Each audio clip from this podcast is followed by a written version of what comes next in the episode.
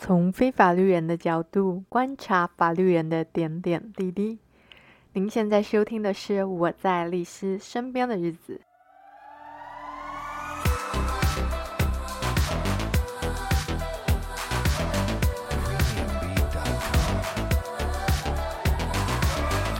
Hello，大家好，今天是大年初二，祝大家新年快乐。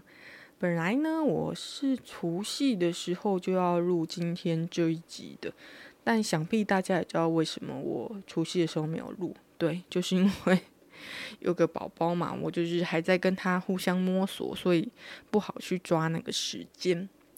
哎，真的就是，就照顾新生儿，真的哇，堪比一份全职的工作。哦不，我觉得比全职的工作还累，因为你没办法跟他讲说，哎，可以让我休息一下吗？无法。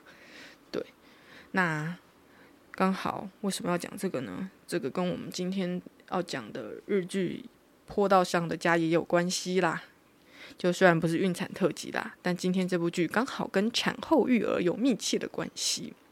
而且我居然是在坐月子的时候看这部戏的。如果知道剧情的人，应该就觉得有点自虐。那 为什么说自虐呢？就是这部戏它是在讲。女主角当一个刑事案件的陪审团候补成员的过程嘛，那那个刑事案件是在讲一位妈一个妈妈，她把自己八个月大的小孩淹死的事事件。那剧里就是从这个案件出发，带出婚姻关系当中的冷暴力啦。那与其说是冷暴力，我觉得根本就是现在很流行的 PUA，婚姻中的 PUA，因为他说。嗯，贬低、伤害跟控制嘛，这不就标准的 PUA 嘛？那至于什么是 PUA，嗯，大家可以先 Google 一下，我们改天再另外开一集来讲好了。我们今天先不讨论。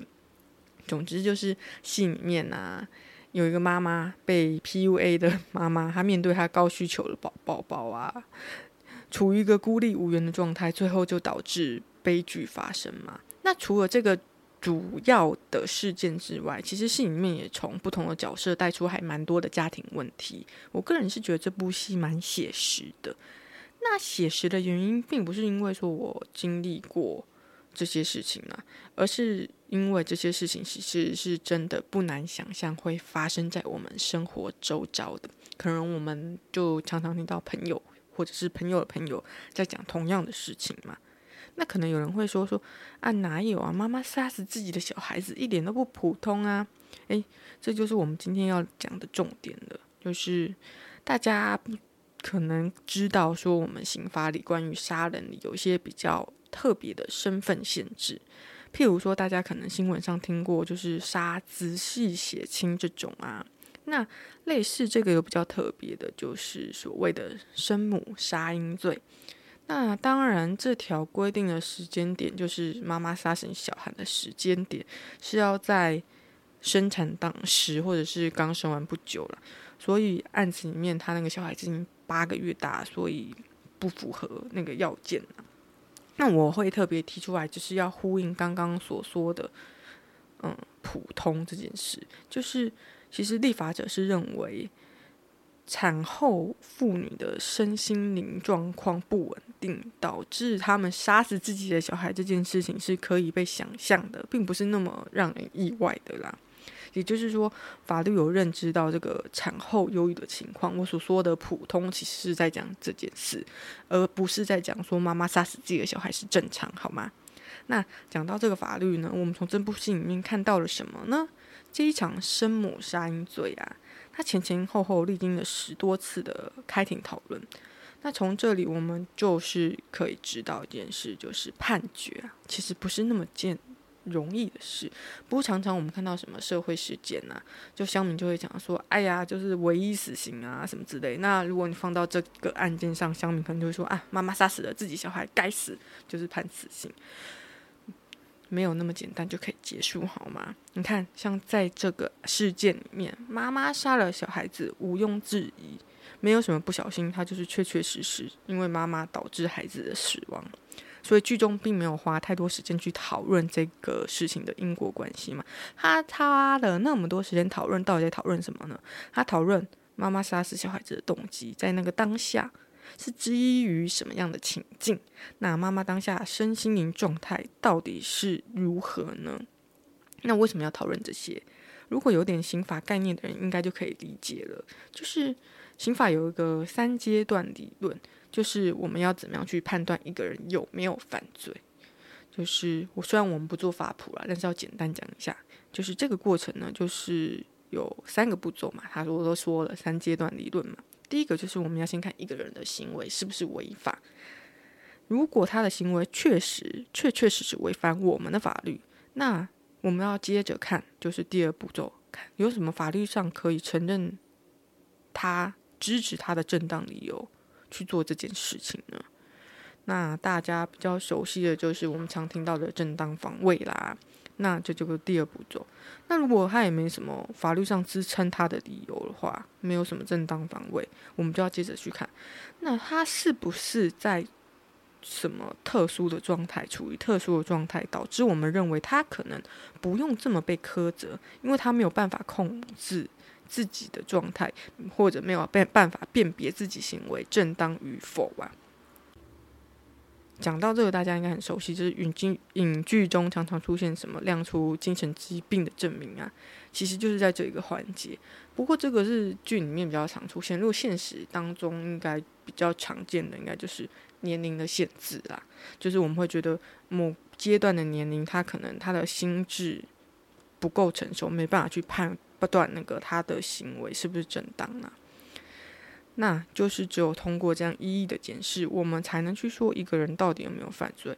所以大家有没有发现一件事，就是违法并不一定是犯罪，要成罪需要经过前面说的步骤那样一个阶段一个阶段缜密的检视。那大家也不要觉得啊，你怎么这样你就违法了，你还不是犯罪？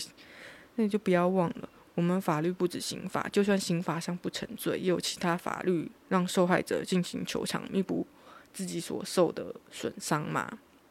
那当然，很多伤害其实怎么样补偿都不够，但这并不是我们今天要聊的话题啦。就是我们可能可以改天再讲啦。就我最近在看《黑暗荣耀》，还蛮期待第二季的。这部戏就是在讲。女主角受到那个校园霸凌之后长大复仇的故事啊啊！但她就不是寻求法律这个管道。回到我们今天的这部戏《坡道上的家》，那除了这个主轴的故事啊，其他角色啊，就是其他的夫妻关系还蛮发人省思的。就虽然我不多谈剧情啊，但我要来说说我一点个人心得。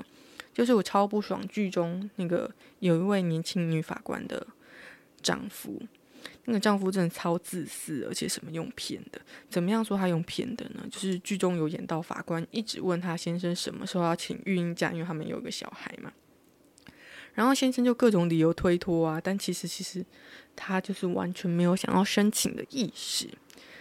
那法官知道就很愤怒，因为当初他们协调是说，哦，如果先生愿意请育婴假，他们两个轮流请，然后去照顾这个小孩的话，那法官就愿意去生这个小孩。没想到先生他听到这个，他就说：“哦，因为我以为生了小孩啊，你就会改变你的想法嘛。”我觉得真的超机车的，怎么会有这种人啊？你这就是用骗的，也骗完你生完小孩就是生米煮成熟饭呢，就是不得不做哦，超烂的。我承认很多妈妈真的是母爱爆棚啊。譬如我，但反正这并不代表你需要完全舍弃自己的、牺牲自己的事业嘛。尤其是剧中刚好碰到法官，他有升迁的机会，他就一直在等升迁的机会。那基本上大家如果对公务体系有一点认知，就知道他们这种就是职位就是呃换一个地方升一次官嘛。也就是说，法官他如果要升职，他势必要离开现居地。所以先生那句话真的很让人抱气，因为他就预设法官生完小孩啊，就会带家带小孩，超机车的啊！还好法官后来顺利升迁呐、而且他决定带着女儿一起赴任。至于他跟他先生的夫妻关系，剧里面是没有多琢磨啦。但我不觉得不管怎样，这应该都会是他们夫妻关系里面很大的一个疙瘩吧。好啦，今天简单推荐到这里，大家真的可以去看看，因为透过这部戏可以大概窥知说，嗯，我们是怎么样去讨论一个人的有没有犯罪啊？然后怎么样去考量啊，量刑的啊？那因为我女儿又在哭了，我只，所以我只好在这边草草结尾了。再次祝大家新年快乐啦！那有什么想要说的，记得到我们 IG 去留言喽。拜拜啦，下次见。